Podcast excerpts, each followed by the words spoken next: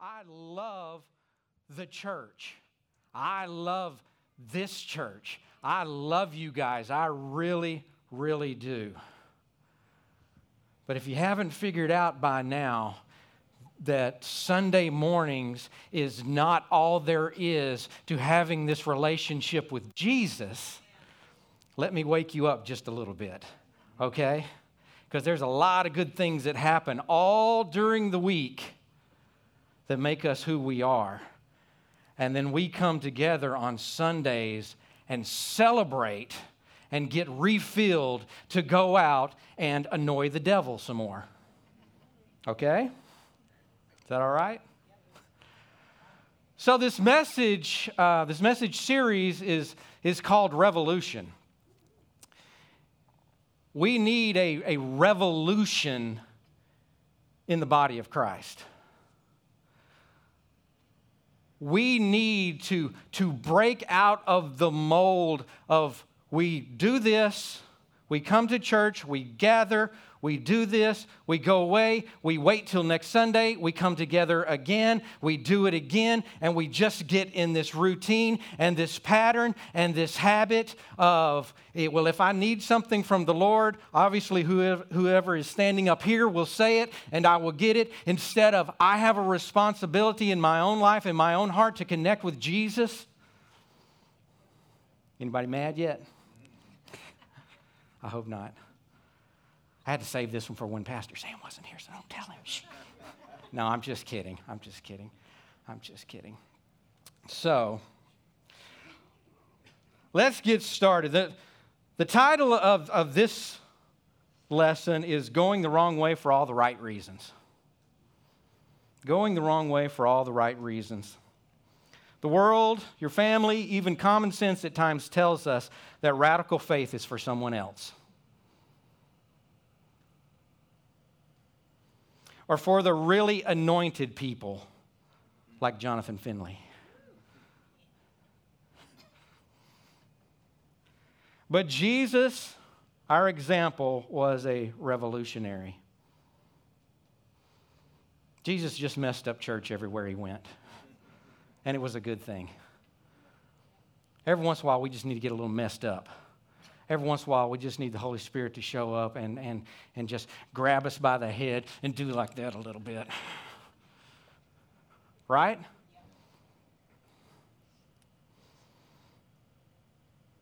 Revolutionaries, these nobodies in the New Testament. And guess what? You were born to be a revolutionary. You were born again to be a revolutionary. I don't care about the what happened before you were born again, the, the, the circumstances that you were born into. When you were born again, the heart of the revolutionary came into you. Wrote a blog on it this week. If you didn't get to read it, you can go to ncctyler.org and read that blog. Yes, that is a shameless self promotion, but you can read it. The church that Jesus died for and is the head of, was intended to be countercultural.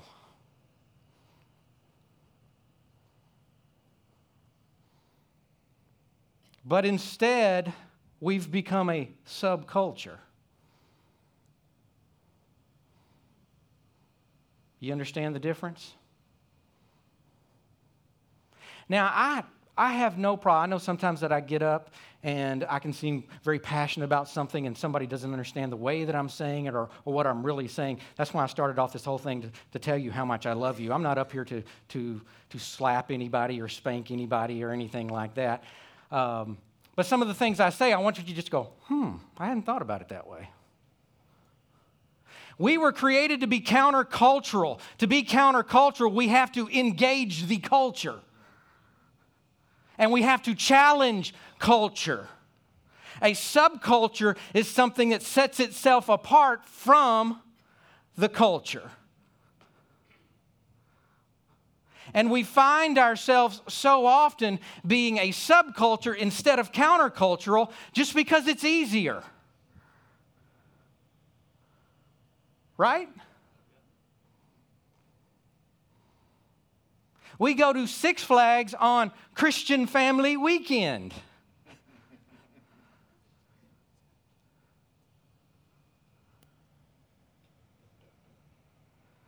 We try really hard to, to, to group ourselves with, with other Christians. And that's okay. That's fine. But if our heart is to just hide from those who really need who we are, then we're missing it. Amen? Jesus engaged culture, he didn't hide from culture.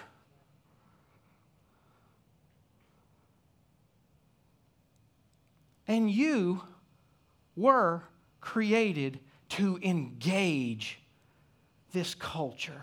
You were created to be a part of what changes the culture. We have fallen into this trap, and hey, please vote. I'm not saying don't vote. I'm not saying don't vote. Vote. I don't know which one you're going to pick, but vote, okay? I'm not crazy about either one of them. But if we think that all we have to do is elect somebody new and it will change everything, we've missed it.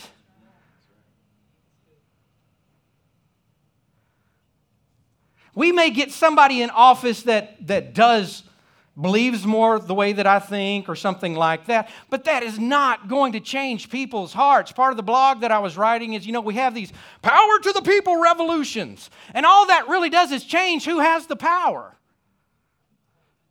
It doesn't change culture. It doesn't change people's hearts. It just throws some people out and puts new people in.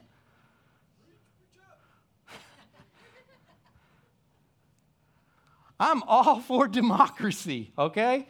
Don't think that I'm not. I am all for democracy. I'm all for voting in the right people. I'm all for hearing God and who He wants to have in. And I've told people for years the Bible says that, that God chooses our leaders. We've had some good leaders, we've had some not so good leaders. I really believe that God chooses leaders to either bless us or to bring some judgment. And as I look at the political landscape right now, I don't know that we have a choice.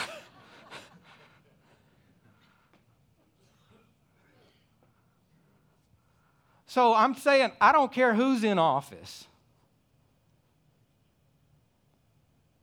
I've been called to engage this culture. I've been called to be revolutionary. And so have you. So, what is a revolution? The definition of revolution is a far reaching and drastic change in the ideas and methods. A fundamental change, listen to this, a fundamental change in the way that we think about a subject.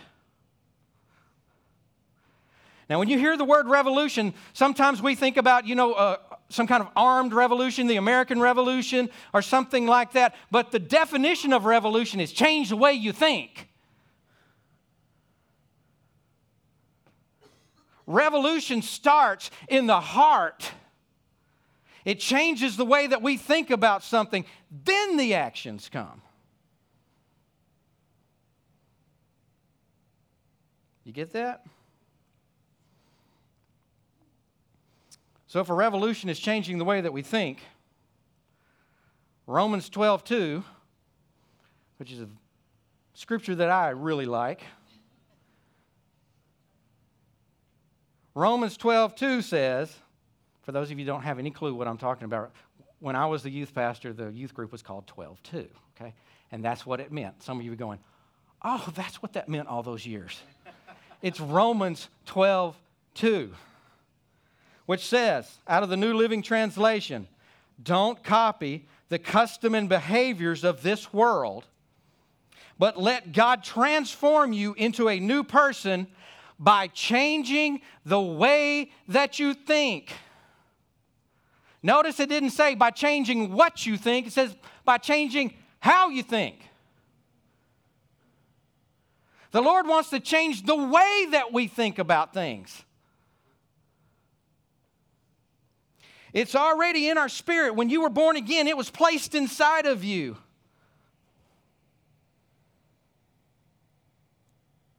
And we have to allow it to begin to consume who we are. Backing up to Romans 12:1. Still out of the New Living Translation. And so, dear brothers and sisters, I plead with you to give your bodies to God because of all he has done for you. Let them be a living and holy sacrifice. Let them be a living and holy sacrifice, the kind he will find acceptable. This is truly the way to worship him. This is truly the way to worship him. How do we worship Him? I put this together for you for those of you that have already gone to sleep. I know a lot of you have. This is, this is what Christians are good at. This is what good church folks are good at. They have, they have uh, learned how to go to sleep with their eyes open. I'm looking at you, but I'm not in this room. Let me put this together for you. Sacrifice. This is truly the way to worship Him. Sacrifice. This is truly the way to worship Him. To be revolutionary, you must be willing to sacrifice.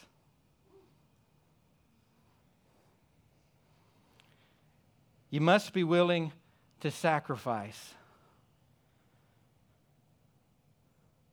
It's a difference. It's kind of like, you know, when I, when, I was, when I was in high school, I was a good athlete, but I was never a great athlete. You know why? I was never willing to sacrifice. I had some natural abilities, and those natural abilities carried me. But I know guys that were less talented than me that played better than me because they were willing to sacrifice. See, during the summer, when I should be running, and I should have been lifting weights, and I should have been doing all these things, I was laying on the couch eating Cheetos watching Scooby Doo.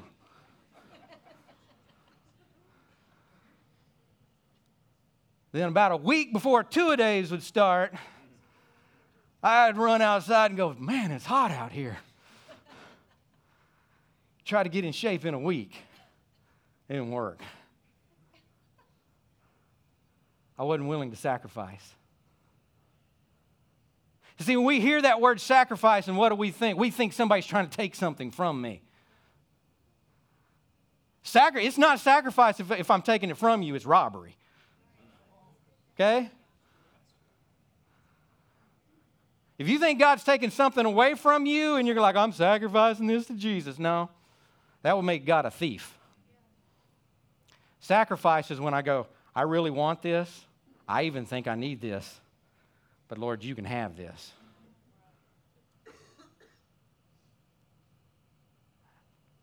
And if, if, if the Church of Jesus Christ, if NCC is going to be a revolutionary type of church, we're going to have to sacrifice. If I want one of those relationships with, with Jesus that, that people go, wow, he really knows the Lord, it comes through sacrifice. It doesn't come through eating Cheetos, laying on the couch, and watching Scooby Doo. Right?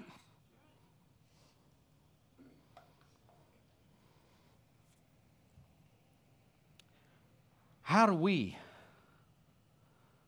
I'm going to run through some things here.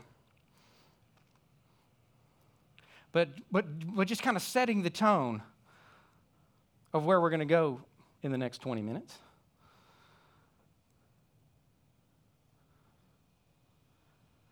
Once again, we hear sacrifice and we think the Lord's trying to take something away from me. Or we hear sacrifice and we think that it's something that's so, so huge and big, and it can be big. It can be big. You know, when God came to, to Abraham and he said, Hey, you know that promise I gave you? That kid named Isaac? What did, what did the Lord ask him to do? I know you can say it. I know it's hard to come out because we as Americans, we have trouble with it, don't we? But the Lord asked him to sacrifice. Right? And somewhere along the way, we got these ideas that all these people that are written about in the Bible, they obviously had some kind of some, something special that, that you and I don't, don't get to, to have a part of. Because we have this idea that, that Abraham, whatever he was doing at that moment, when God said, Hey, take Isaac, take him up on the mountain, sacrifice him. Whatever Abraham was doing at that moment, I'm pretty sure it ruined his day. Right? Why? Because he was human. I just don't see him, whatever he was doing, feeding the sheep or whatever he was doing, I don't, I don't believe that, that he had that moment where the Lord spoke to him and he goes, I didn't like that kid anyway.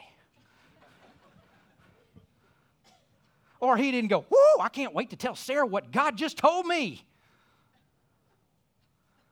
He wouldn't have been human if he hadn't struggled with it. Sometimes God asks us to do these big things. Sometimes God has given us this promise and God's going, Give it back to me. Let me have it. Let me have your promise. And you're going, But, but God, that's my promise. And God's going, No, give it back to me. Give it back to me. I know I've, I've said this before.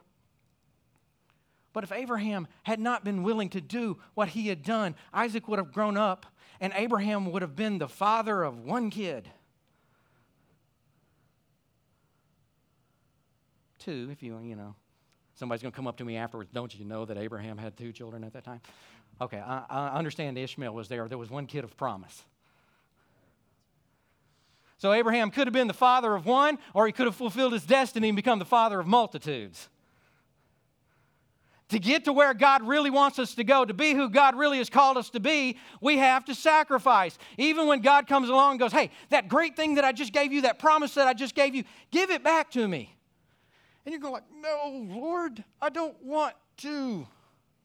Well, do you want to be the father of one kid or do you want to fulfill your destiny in God and be the father of a multitude? Because if Abraham had never been obedient to that, he would have been the father of one kid. But because he was willing to lay down his son,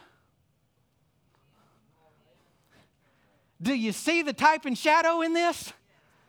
He was inviting God in, in, in on our behalf, and God sacrificed his son. So God sometimes asks us in these big ways. But then he sometimes he just asks us in little ways.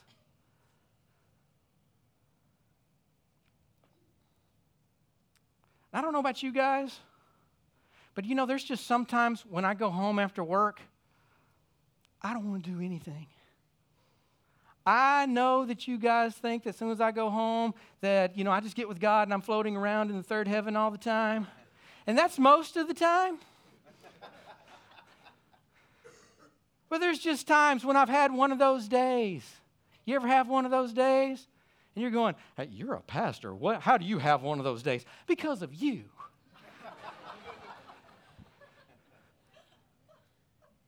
knock, knock, knock. You busy, Pastor Chris? No, come on in. I just sit up here waiting on people to show up at my office. The phone rings. Pastor Chris, Pastor Chris, Pastor Chris. I get to, hey, and I understand whatever is on your heart is the most important thing in the world to you. And because I love you, I want to listen, I want to be compassionate. But there's just sometimes, you know, people will call up and, Pastor Chris, do you realize that we don't have a ministry to left handed accordion players?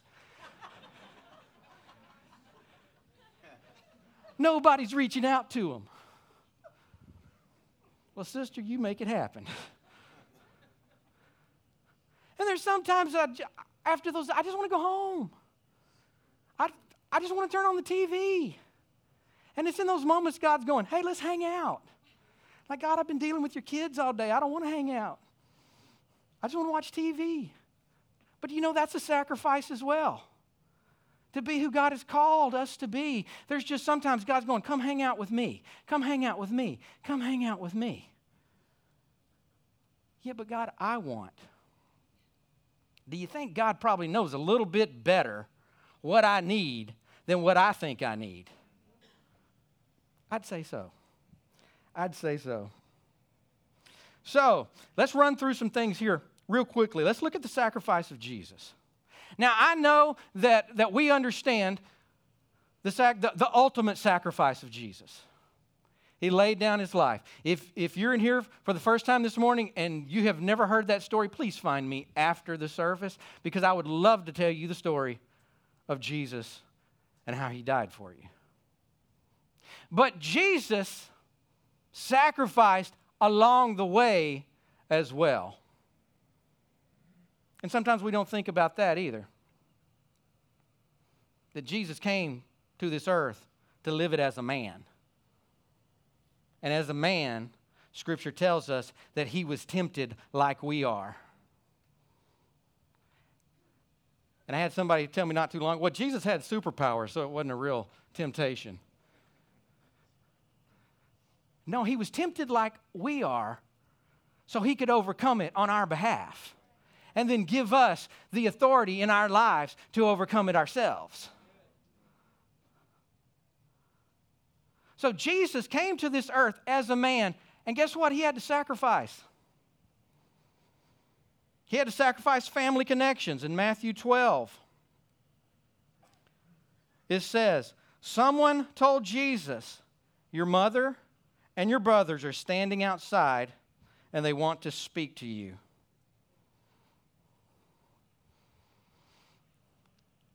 I'm not Jesus. I'm telling you, if my mom's standing out there and she sends somebody in here and she says, I need to talk to you, I'm leaving y'all. My mom's going to win. But Jesus was willing to sacrifice family connections. Because when they said, hey, your mom's outside, your brothers are outside, and they want to talk to you, and if you don't know the backside of the story, is they really wanted to talk to him because they thought he'd lost his mind. They wanted to calm him down a little bit. Instead of going, hey, y'all, hang on, my mom's out there, I'll be right back. He says, Who's my mom? Who's my brothers? It's those that are doing the will of the Father. He says, Look at these. This is my this is now my family. This is now my family. Jesus was willing to sacrifice that family connection to be who God had called him to be. He knew the expectations of his family, but he was going to fulfill the dream of God. And he wasn't going to let anything hold him back. And I've heard people say before, well, we know that he, you know, that's why Jesus didn't come nowadays in the South because mama might not have taken that as an answer. Boy, I told you to get out. Jesus sacrificed social connections. In Matthew 13, we have this story. And it's an amazing story. It says that um, he returned to Nath. Well, let me tell this first. At 12 years old, remember this, though, this is not in the scripture right now, but you can leave it up there. It's okay. These guys back here really have to do a good job because us guys up here, we bounce all over the place and they're going, Is it now? Is it now? Is it now? Jesus at 12 years old. We have the story in Luke Jesus sitting there in the temple, discussing and questioning with the, the, the, leaders, with the teachers of the law. And it says that he was amazing them, Jesus was a superstar at 12 years old. I want you to think about this, parents. At 12 years old, 13 years old, your kid is so good at a sport. Everybody knows about him, man. He's getting recruiting letters already. And here's Jesus. He's amazing, the teachers of the law. And the way that it worked in the, in the times of Jesus, everybody had a little Bible school, but it was those who really were good at it, man, they got called up to the next level. Because you could kind of look at it like, you know, there's lots of people play high school ball, there's just a few that get called up to play college ball. So he's at this place and he's amazing people. Don't think for one second, the Bible doesn't tell us, but just this is my imagination, that there weren't people coming around going, hey, was that that kid? Hey, was that that kid? Wow, and they're recruiting him. Because at 12 and 13 years old, that's what they were doing. They were recruiting boys to come be the disciples of rabbis. Do you not think that as he was sitting there in Jerusalem and amazing the teachers of the law, that they weren't taking notice? And they weren't going, hey, I want that kid to be my, my, my disciple. Hey, I want that kid to be my disciple. Jesus could have done it the, the way that everybody else was doing it. He could have gone and been a disciple of, of somebody else. He, he would have been a superstar. But he did it God's way. He didn't go to the best college, the best rabbi university.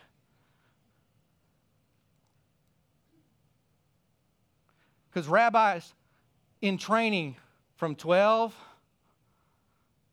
till 30. How old was Jesus when he started his ministry? 30. He was in training, just not the way everybody else was doing it. So here comes the scripture. In Matthew 13, it says, He returned to Nazareth, his hometown.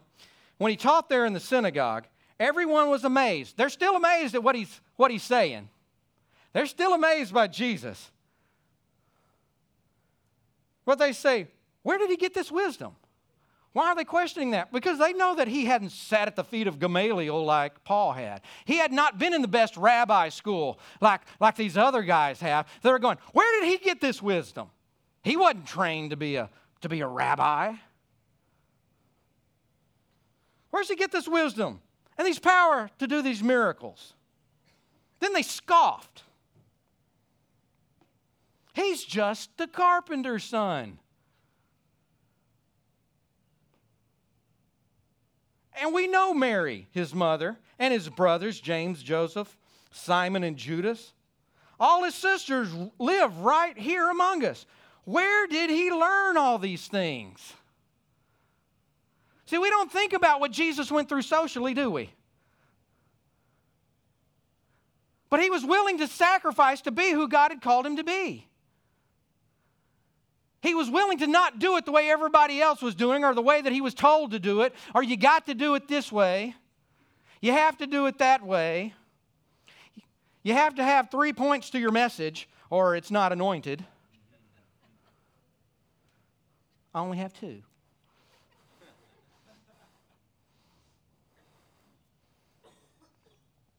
But he, shunned, he was shunned by the crowd, but he was loved by the outcast.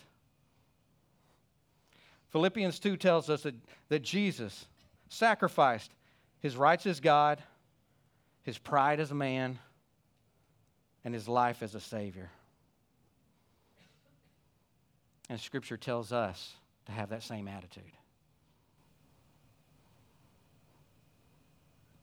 See, being good Americans and even good Texans, we know our rights, don't we? I know my rights. I guarantee you, probably without exception, if you're a Texan in here, you know what the Second Amendment is. I know my rights. Got one right here, right here. I know my rights. But Jesus had rights, yet he was willing to sacrifice his rights to be who God had called him to be, to do what he was sent to do. And if we're going to be who God has called us to be, we're going to have to sacrifice those rights as well. Once again, God's not taking anything from us, God's not going to come jerk it out of our hands. We're going to give it to him. So I'm going to power through the last bit of this. The sacrifice of others in the Word. We look at Ruth. Thought uh, Allison was going to preach my message last week when she spoke about Ruth. But she, she left out this point just for me. Thank you, Allison. Here's Ruth. She's married to Naomi's son. She has a sister in law that's also married to one of Naomi's sons. Both those guys die. Naomi's living in a foreign land. She decides she's going to go back to Israel. And this is what she does. She says, This is Naomi speaking. Naomi says, Don't call me Naomi anymore. Call me Mara. And Mara is the Hebrew word for bitter. You ever had to deal with some bitter people? Now she's telling them, call me bitter. Now you go home, go back to your parents' home, just get away from me. And it says of the other uh, sister in law, Orpah, I think her name is, it says, she kissed Naomi on the cheek and she got out of there. But it says that, that Ruth clung to her. You ever been ministering to somebody who's really bitter and all they do is tell you to get away from them? Leave me alone. Go away. Stop trying.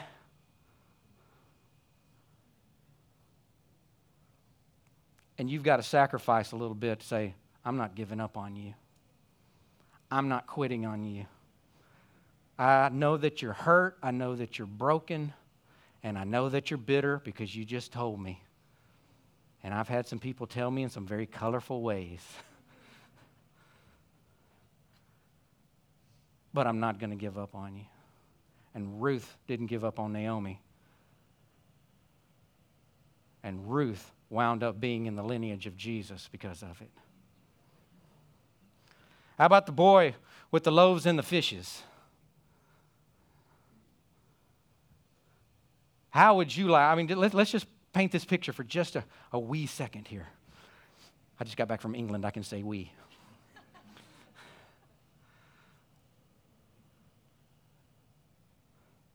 you just went to Long John Silver's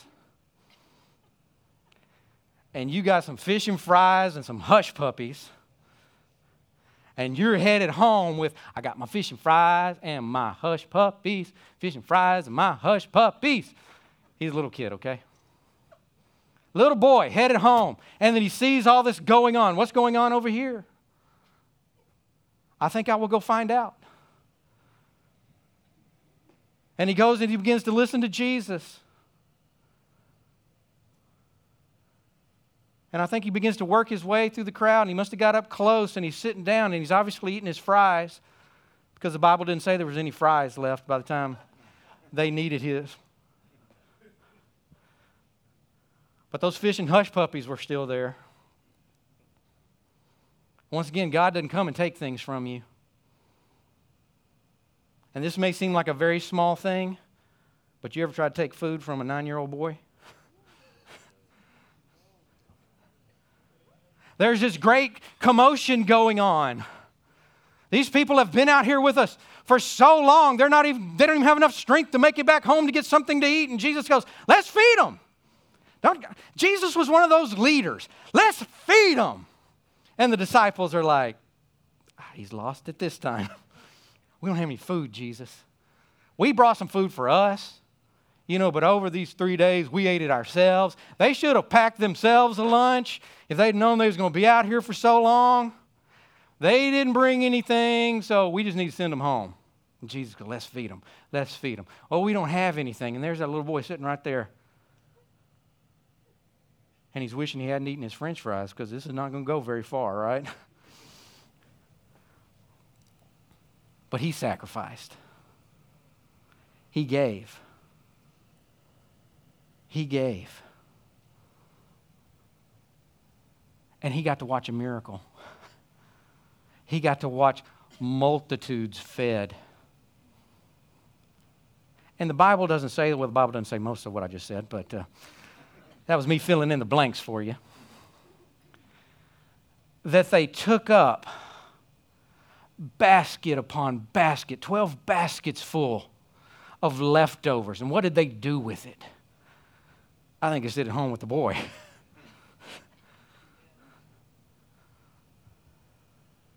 because he was willing to sacrifice, he got to see the miracle. And God blessed him. How about the woman with the expensive perfume? This is one of my favorite stories in the entire Bible. The woman with the expensive perfume, she came and she poured it out on Jesus. And even the disciples said, Why are you wasting this? Even those that should have known better were saying, Why are you wasting this?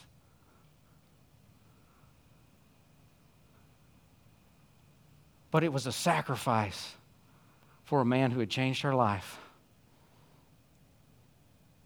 And Jesus looked at the disciples and, you know, hey, you guys should have known better. he said, but every place that the good news is talked about, they're going to talk about her she was willing to sacrifice. And what about right here in NCC? We're bringing it to a close right here. What about here in NCC? Are we willing to sacrifice to be the church that God has called us to be? We've got pockets of it. I'm not saying everybody's heart's not in it. Once again, sacrifice is giving God. This is our true worship. This is worship.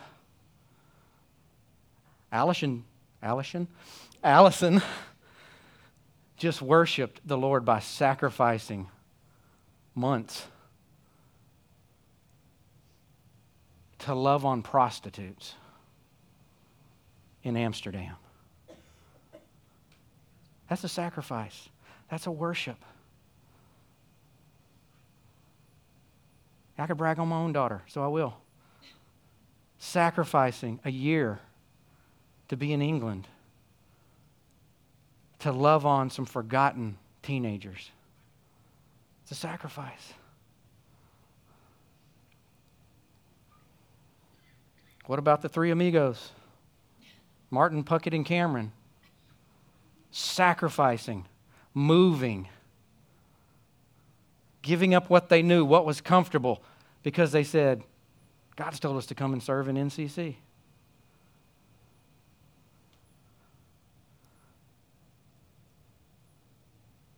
Sometimes it's big, sometimes it's small. What about the guys that just go out and work over at the new building? Is that a sacrifice at times? Absolutely.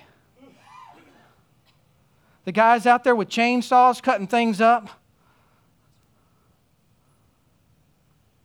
Ron and Mark painting the building. Mark wanted to get some credit, so he put his hand in the paint, and you can, you can go over there and see his handprint in the paint.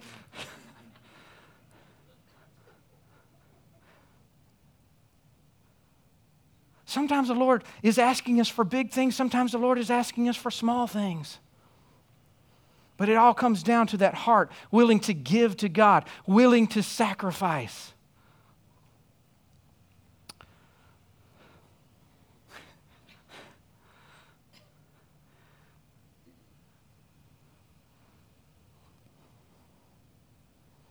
Where's the Lord asking you? What's the Lord putting in your heart? What is the Lord speaking to you? You know, there was a time when just tithing was beyond a sacrifice for Lisa and I. There was a time when I thought it was an impossibility, and the enemy will tell you that. It's impossible to give. I need it.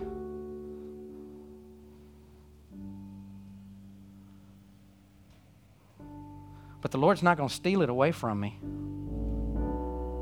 He lets me give it as a sacrifice, He lets me give it as an offering. And as we learn to give, you know what? Tithing, 10%, became very easy to us. But the Lord always asks the next step. Because sacrifice is meant to stretch us, it's meant to change us.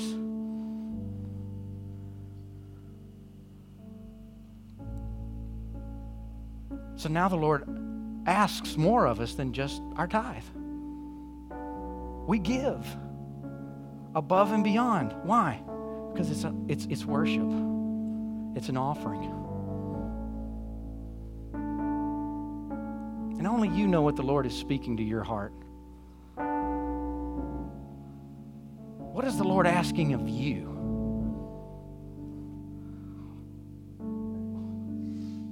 Where is the place of, of, of true worship that the Lord wants you to engage culture? Where is it the Lord wants you to be countercultural?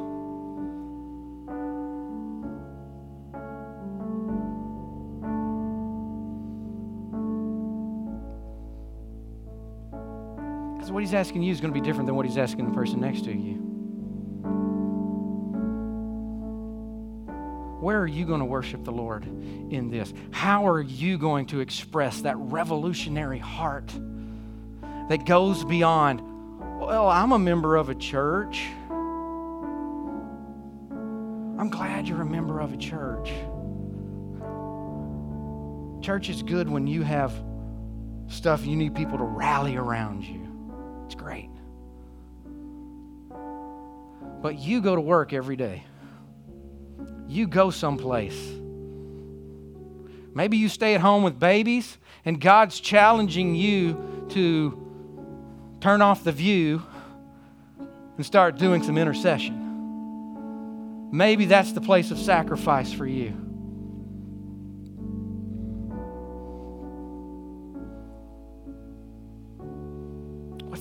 Asking your heart? What's He challenging you to do? That's all that matters. That's all that matters. That we're faithful and honorable with that. Amen? Would you stand with me?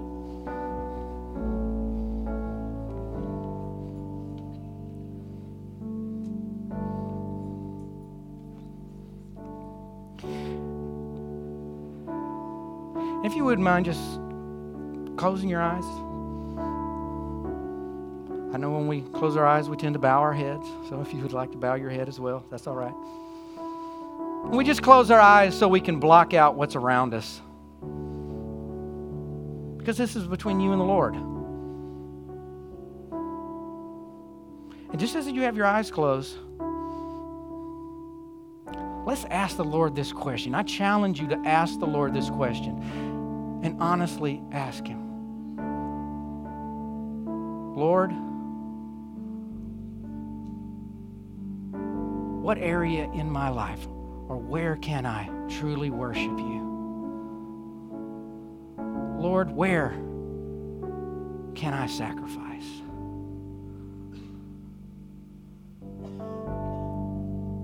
What is it, Lord, that you're asking of me?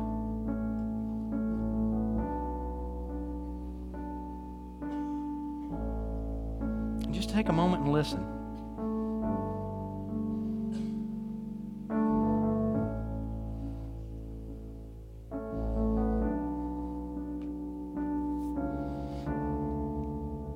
And as he begins to speak something to your heart because God is always speaking. God is always speaking. As He begins to speak something to your heart,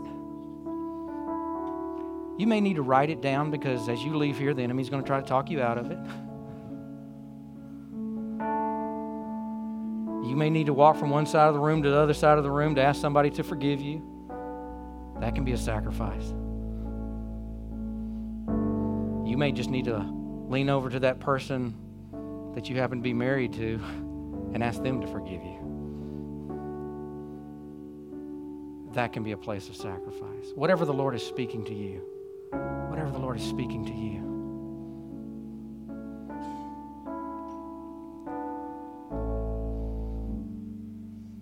Father, I thank you for the opportunity to hear the voice of the Lord.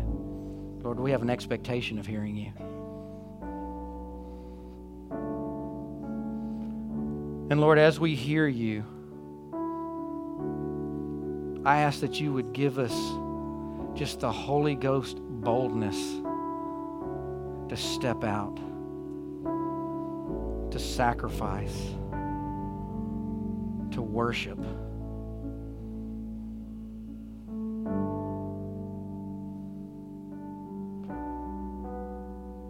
Lord, we don't want to do it to be seen by other people. We want to do it for you, for your glory, and for your honor. Because, Lord, we want to be closer to you in our own lives. We want our families closer to you. We want our church more in tune with the rhythm of the Holy Spirit as we were encouraged this morning.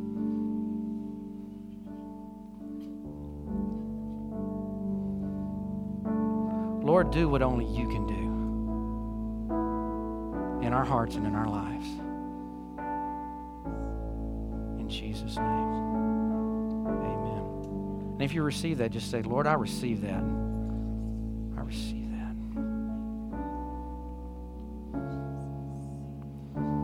Now, just as we get ready to, to dismiss, I know sometimes we hear messages like this, and you're sitting there and you're like, my life is such a mess. I've got, I've got hurts in my heart. I've got things going on. Hey, what you're saying sounds great, but I just need some ministry. I need somebody to process through with me. I need somebody to pray with me. And you may be here this morning and you're going through that. And guess what? That's what we love to do. We love to see people healed up of life's hurts and wounds and brokenness.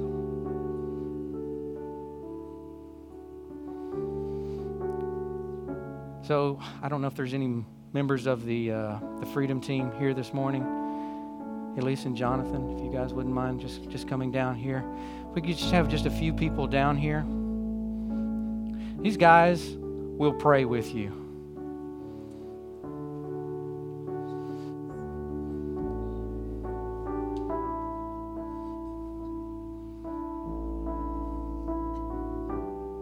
These guys are not afraid to believe God with you.